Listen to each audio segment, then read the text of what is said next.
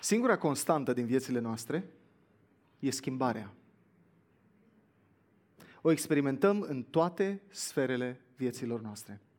Știm ce înseamnă schimbarea în familiile noastre. Pe când ne-am obișnuit unul cu celălalt, vine bebe. Primul bebe. Și parcă tot ce știam despre viața de cuplu e aruncat în aer. Sau pe când ne-am obișnuit cu ritmurile vieții de familie, cu copii la școală, unul deja a plecat la facultate și s-a mutat din casă. Știm ce înseamnă schimbarea la muncă. Pe când am creat un sistem de lucru și niște proceduri pentru tascul acela, trebuie schimbat totul din temelii. Pentru că a venit un șef nou, pentru că celălalt departament nu mai are nevoie de, forma, de informație și date în forma aceea, pentru că nu mai sunt clienți final pentru produsul acela, etc. Știm ce înseamnă schimbarea în viața bisericii și a comunității misionale. Pe când ne-am obișnuit cu o locație, trebuie să o schimbăm cu alta. Că nu mai încăpem, că s-a vândut clădirea, că s-a schimbat managementul. Pe când ne-am obișnuit cu oamenii aceia faini și chiar uh, am devenit prieteni buni în comunitate, dimensiunea comunității sau a livingului ne forțează să ne multiplicăm. Știm ce înseamnă schimbarea în dinamica relațiilor dintre noi. Pe când ne-am obișnuit cu acele colege de apartament, trebuie să ne mutăm. Sau cineva s-a mutat într-o altă parte a orașului și trece într-o altă comunitate misională. Sau altcineva s-a căsătorit sau a intrat într-o relație serioasă și va pleca din comunitatea noastră. Și dacă suntem sinceri, unele din schimbările acestea din familie, de la muncă, din comunitate, din biserică, ne agită, ne dau emoții și nu neapărat bune. Ne uităm în jur și vedem cum societatea din jurul nostru se schimbă. Iar uneori nu ne dăm seama cum ne mai integrăm în acest nou cadru. Cum vom continua să fim relevanți cu mesajul lui Hristos, mesajul creștin, într-o lume tot mai tolerantă, tot mai pluralistă. Cât de multe lucruri s-au schimbat doar în ultimii 30, 20 sau 10 ani în țara noastră. Schimbarea din societate a cunoscut o accelerare tulburătoare. Divorțul, avortul, cândva subiecte scandaloase, aproape că par tabu în zilele noastre. Iar faptul că se pune tot mai, tot mai mare presiune pe sistemul legislativ pentru legiferarea căsătoriilor între persoane de același sex, e din același film. Al schimbărilor rapide și perturbatoare. Alvin Toffler, scriitor și futurist, a scris în urmă cu în jur de 40 de ani despre reacția noastră la schimbare următoarele. Omul are o capacitate biologică limitată de adaptare la schimbare. Când această capacitate e întinsă la maxim, acesta intră în șoc. Cu cât mai mare schimbarea, cu atât mai mare stresul și presiunea. Dar schimbarea e inevitabilă și asupra ei reflectau chiar și uh, filozofii antici. Heraclit, de exemplu, la un moment dat spune nu există nimic permanent în afară de schimbare. O am reformulat-o eu mai devreme. Și trebuie să recunoaștem că schimbarea nu e mereu bună. Uneori e periculoasă. Cum supraviețuim așadar în fața circumstanțelor în continuă schimbare, mai ales schimbări în mai rău? Ce speranță de supraviețuire avem într-o astfel de lume? E bine, astăzi vom începe o nouă serie de mesaje din cartea Daniel, numită Supraviețuitorii. Survivors. Ne vom uita la Daniel, însă nu doar la Daniel, ci și la Hanania, Mișael și Azaria, și nu doar la ei patru, ci la evreii exilați din Ierusalim, din Iuda, care erau captivi în Imperiul Babilonian. Înainte să intru în carte, aș vrea să vă dau câteva date generale, să vă introduc în temă, în carte. Deși încadrată între marii profeți ai Bibliei, în Biblia creștină, inițial, uh, cartea Daniel era parte din literatura de înțelepciune, scrieri, cum le zice în uh, Vechiul Testament în contextul ebraic. Adică Iov, Rut, Cântarea Cântărilor, Eclesiastul, genul ăla de scriere era uh, considerată.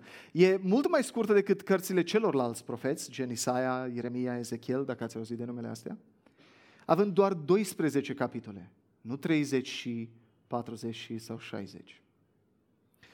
Primele șase capitole conțin povestiri scrise la persoana a treia, majoritatea în aramaică. Primul capitol e în ebraică.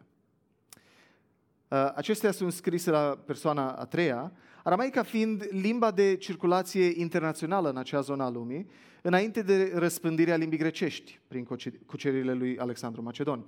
Primele patru cap- uh, capitole se întâmplă în timpul domniei împăratului uh, babilonian Nebucadnețar. Capitolul 5 se întâmplă în timpul domniei lui Belshazzar, iar capitolul 6 se întâmplă în timpul domniei lui Darius Medul. Ultimele șase capitole, de la 7 la 12, conțin viziuni pe care Daniel le are despre viitor. Sunt scrise la persoana întâia și sunt scrise majoritatea în ebraică. Un capitol e scris în aramaică. Așadar, Daniel povestește cu eu în ultimele șase capitole din carte.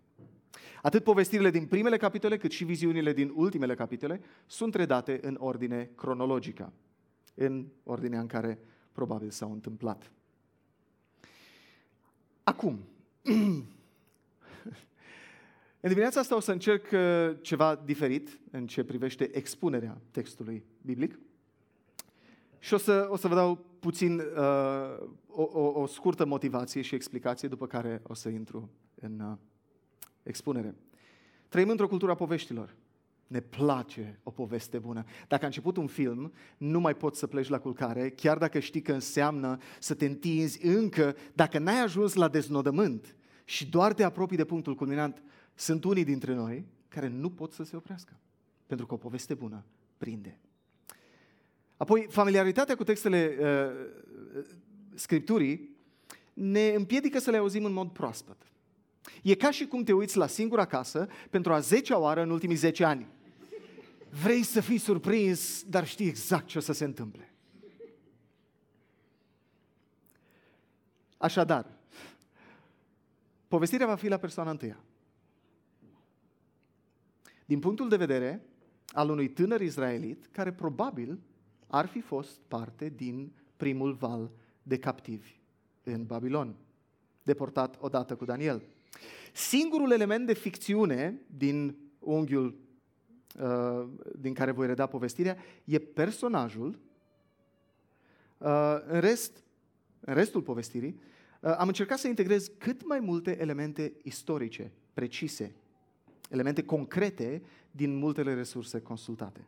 Deci nu o să fie novelă, o să încerc doar povestitorul să fie altcineva. Așa că mă voi întoarce cu spatele și când revin, o să fiu celălalt.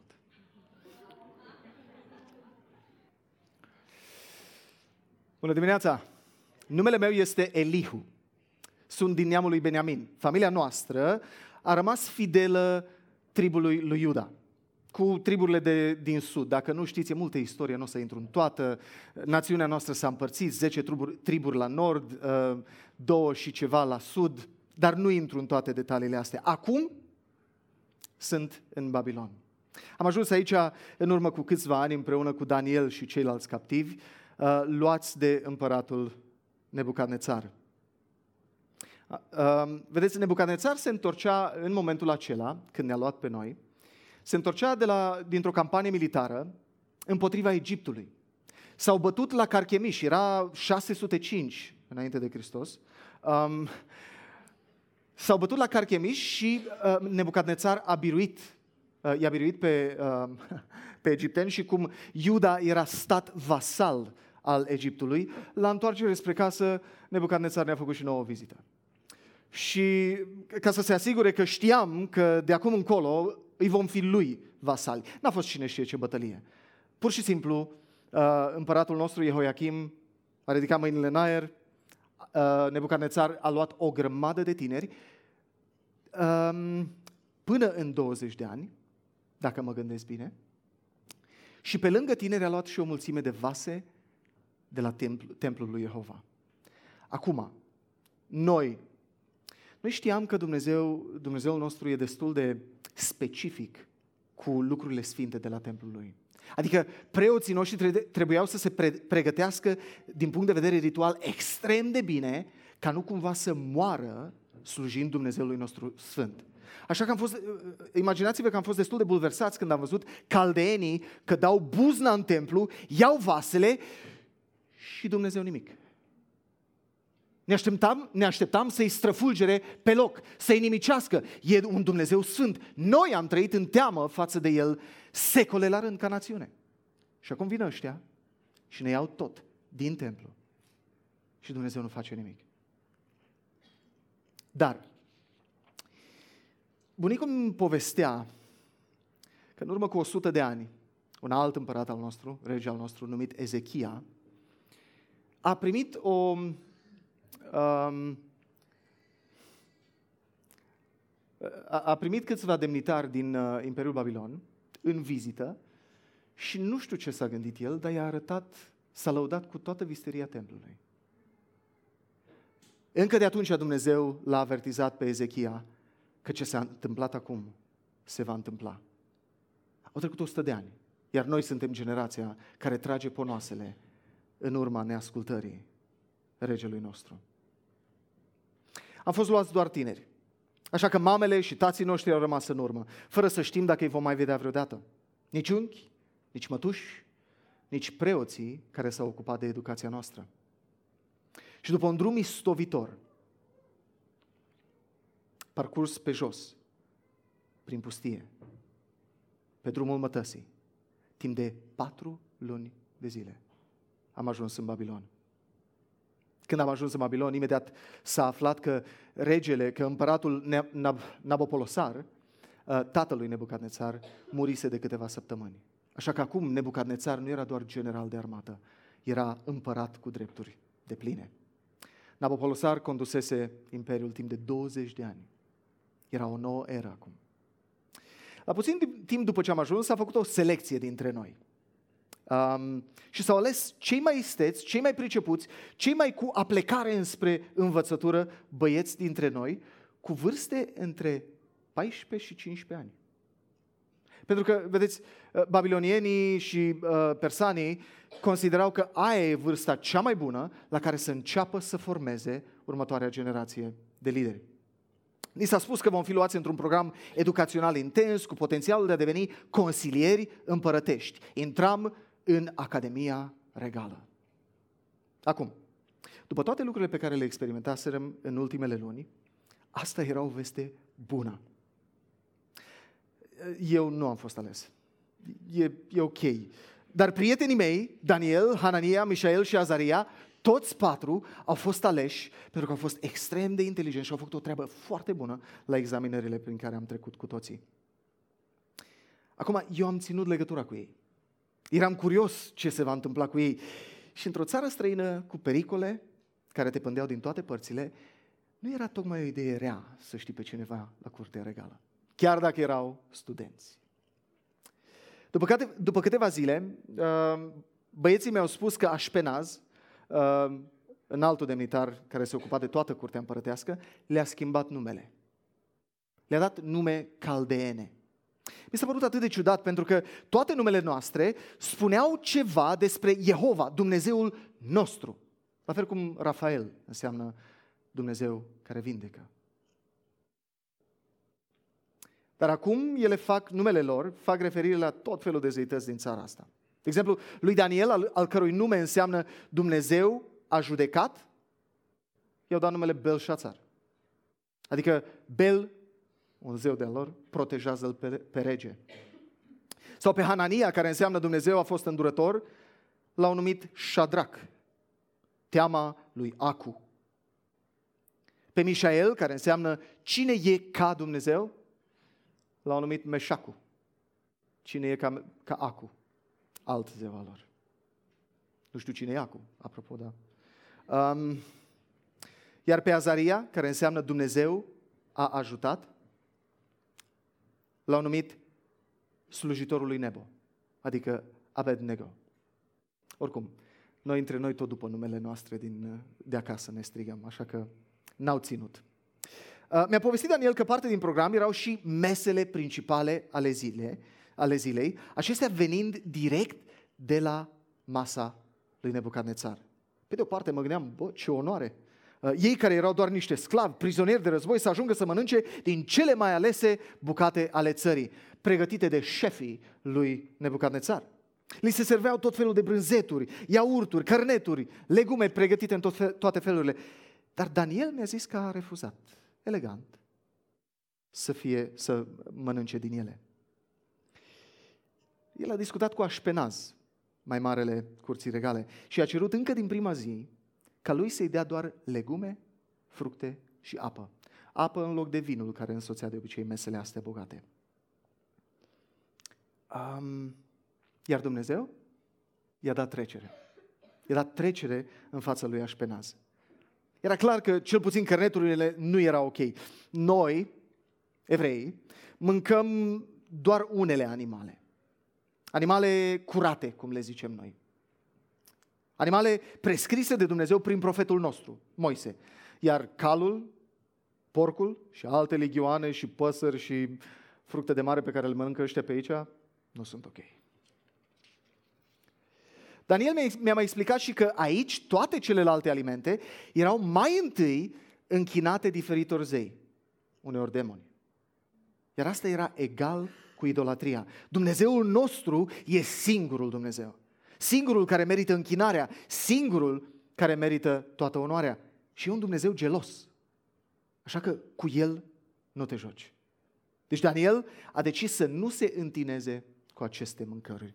Așpenaz a ezitat, deși l aprecia mult pe Daniel, pentru că la curtea babiloniană a refuzat să mănânci mâncarea împăratului, era echivalentul trădării.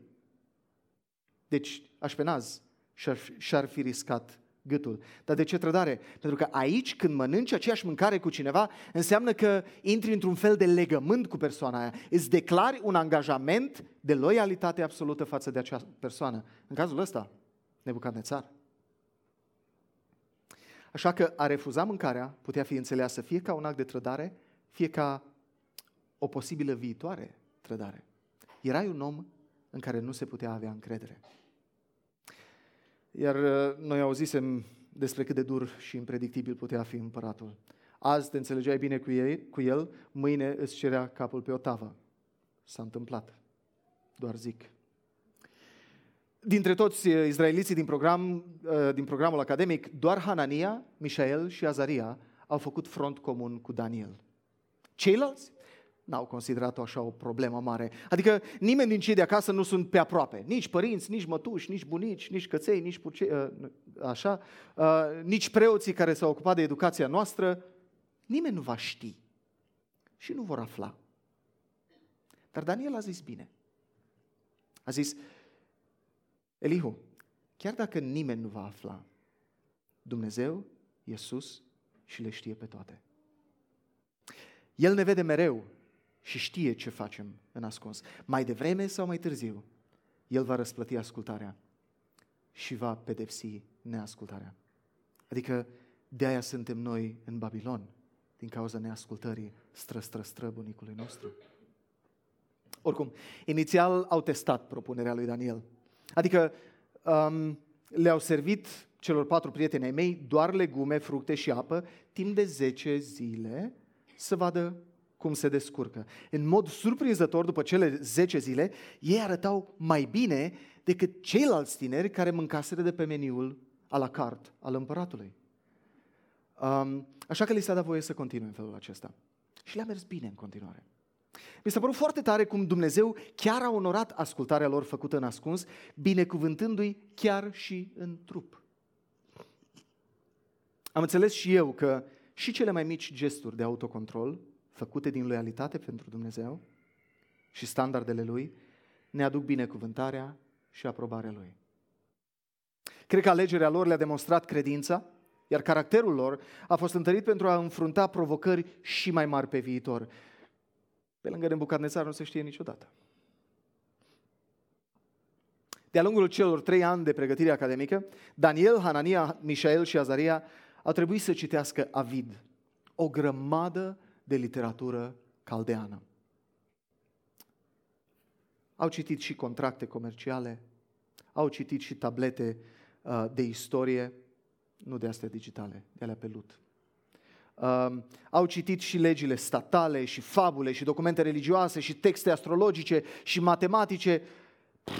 Dar în tot timpul ăsta, ei procesau împreună tot ceea ce citeau și își aduceau aminte adevărurile din scripturile noastre, de acasă, de la Ierusalim.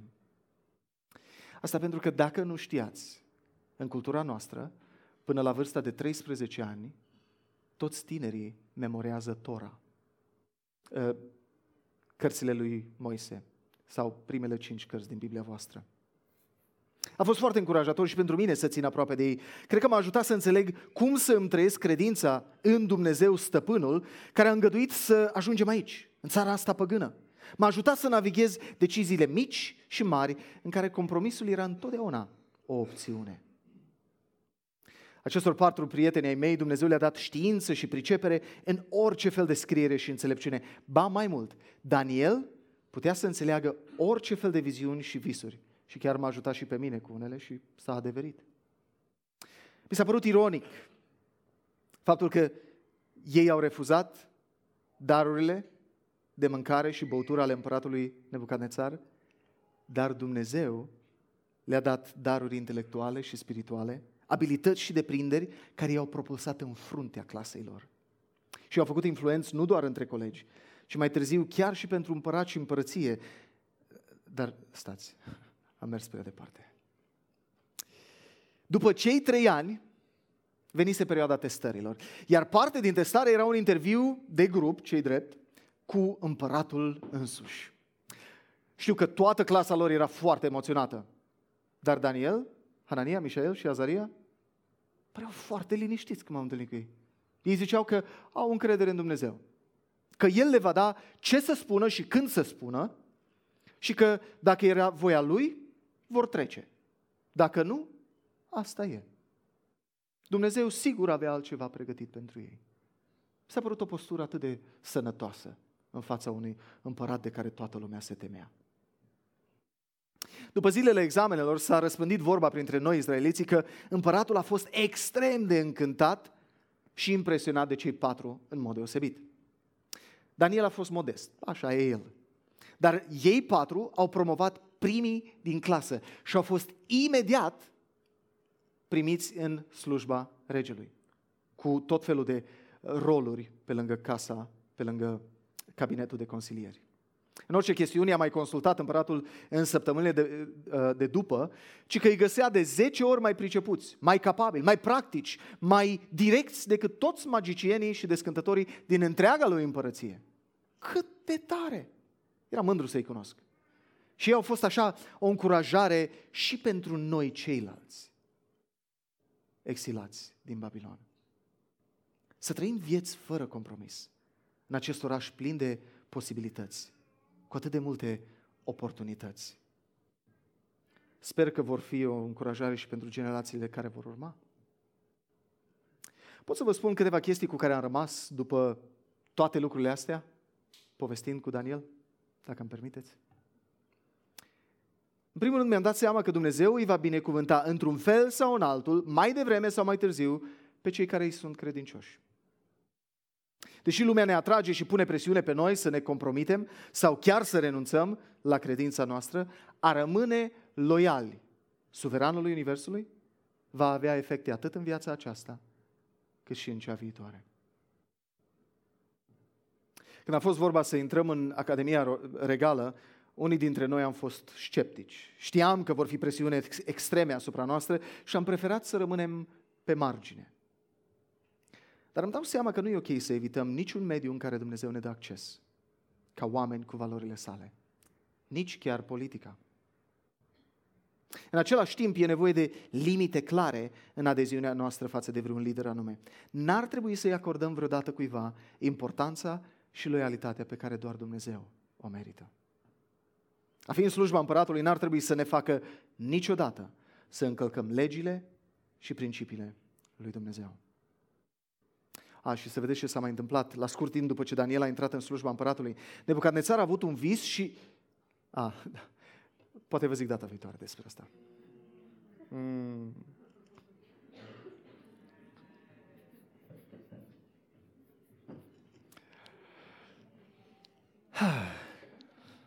Și acum sunt tot eu. Acum aș vrea să intrăm în câteva aplicații. Zise tot la persoana întâia, dar de mine. Seria se numește Supraviețuitorii.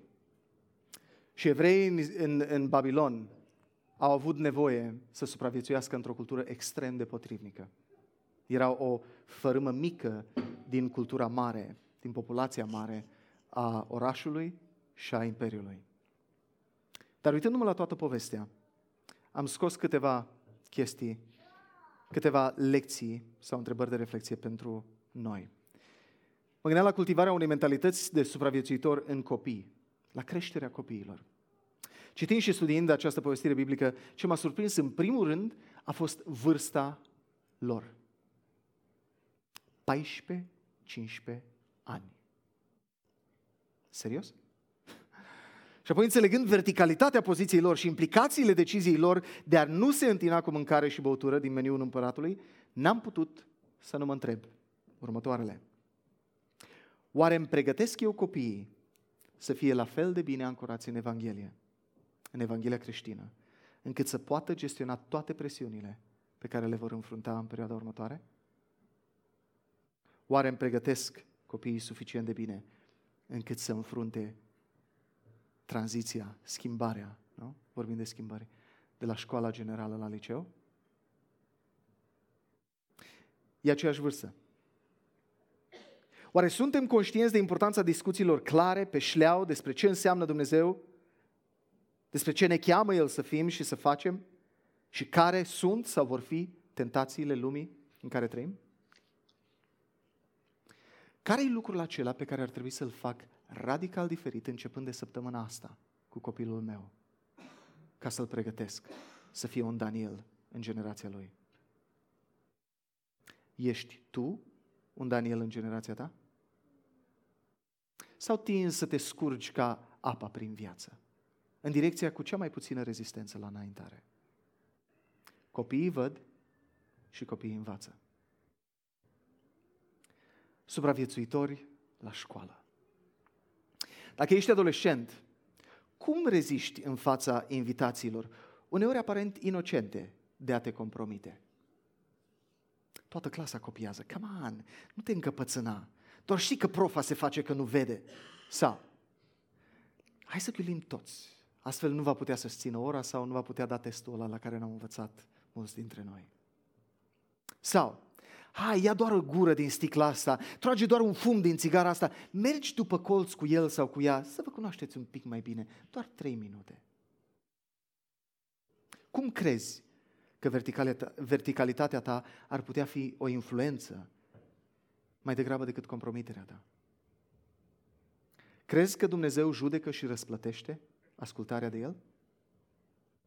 Ți-e teamă mai mult de colegi și de părerea lor decât de Dumnezeu? Poate ești student.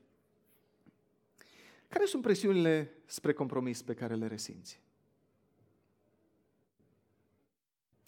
Ce l-ai fi sfătuit pe Daniel? Haide, Daniel, toată lumea face asta. De ce trebuie să fii tu diferit? Sau, stai liniștit, nimeni nu va afla.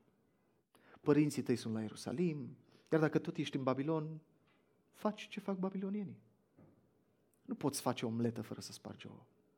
Fii realist. Sau, fii atent, Daniel, supune-te împăratului pe din afară. Și păstrează tu credința și valorile ca pe ceva personal. Credința oricum e o chestie privată, nu? Supraviețuitor la muncă. Într-un oraș ca Bucureștiul, cu arena sa politică și mediul de afaceri puternic, oare de câte ori păcătuim pe principiul să nu ratăm vreo oportunitate?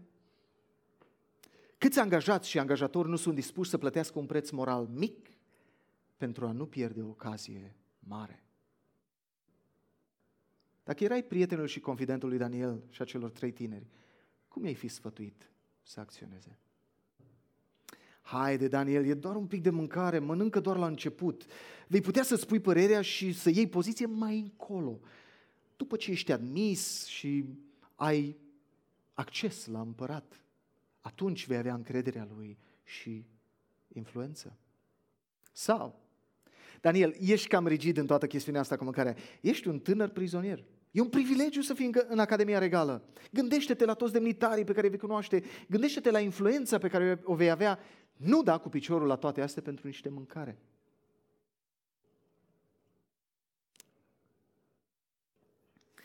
De-a lungul mai multor domnii și domnitori, pe parcursul a 70 de ani de viață și slujire ca demnitar la curțile împărătești din Babilon, nu găsim nici măcar un compromis la acest om. Nu puțin sunt cei care critică atât personajul cât și cartea din pricina aceasta. Lectura poveștilor îi lasă reci, nu morți, doar indiferenți. Ei spun, Daniel e un decupaj de carton. Personajul nu are profunzime, nu e destul dezvoltat, nu are păcat, știi? La Iosif măcar ai ego-ul lui. La patriarhul Iacov ai inclinația lui înspre înșelăciune. La profetul Moise ai chiar și crimă. Dar la Daniel? Nimic. El face doar ce e bine, corect, de fiecare dată. Asta îl face să pară ireal. Însă ideea principală a cărții Daniel nu este păcătoșenia lui. Păcătoșenie pe care și-o mărturisește în capitolul 9, când ajungem acolo. Ideea principală a cărții e statornicia lui. Doar pentru că textul biblic ne oferă o imagine idealizată a omului Daniel, nu înseamnă că nu e și acurată, precisă din punct de vedere istoric. Daniel a fost un om foarte drept, foarte corect. Idealizarea Idealizarea e o consecință a selecției materialului și nu presupune nici distorsiunea lui și nici minciuna. Aș vrea să înțelegem asta.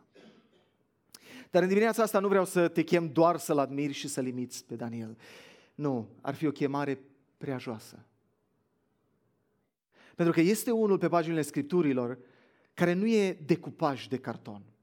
Din potrivă, e un personaj cât se poate de complex, cu tot felul de trăiri, cât se poate de intense, care a fost supus la presiuni imense și totuși nu s-a compromis deloc. Acesta nu e idealizat, ci e pur și simplu ideal, dar e și real. Numele Lui este Isus Hristos Domnul. El măcar că nu a, nu a cunoscut păcatul, a ales să fie făcut păcat pentru noi. Ca prin pedepsirea Lui cu moartea, noi să nu murim. Îl cunoști? Îl admiri? Te agăți de promisiunea lui că toți cei ce cred în el au dreptul să fie numiți copii ai lui Dumnezeu, născuți nu din sânge, nici din voia firii, nici din voia vreunui om, ci născuți din Dumnezeu? Atunci, în momentele următoare, te invit să iei din pâine și din vin. Simbolurile trupului lui frânt și a sângelui lui vărsat pentru tine și pentru mine. Cu toții eșuăm.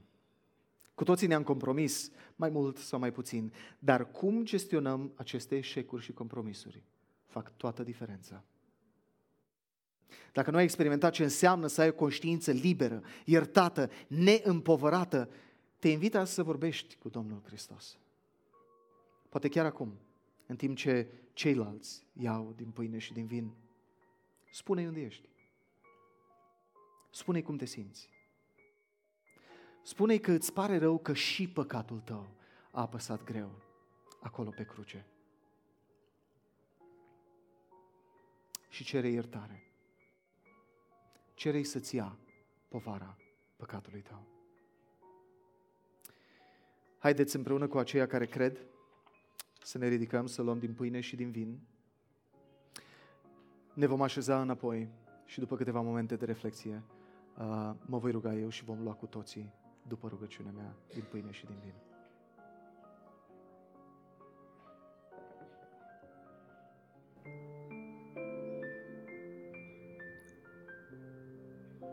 Într-adevăr, Doamne, Tu ești singurul vrednic de laudă, singurul vrednic de loialitatea noastră, de închinarea noastră.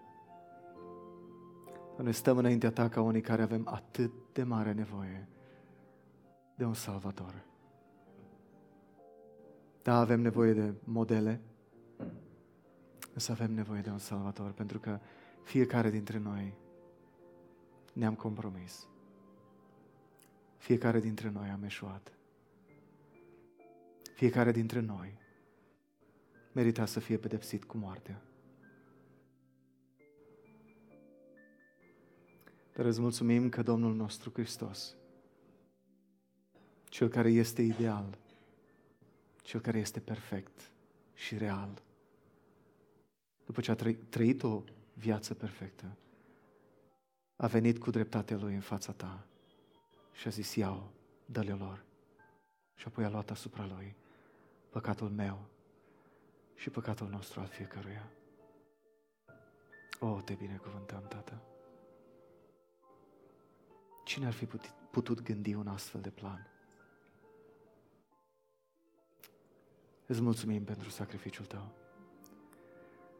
Îți mulțumim că l-ai dat pe singurul tău fiu.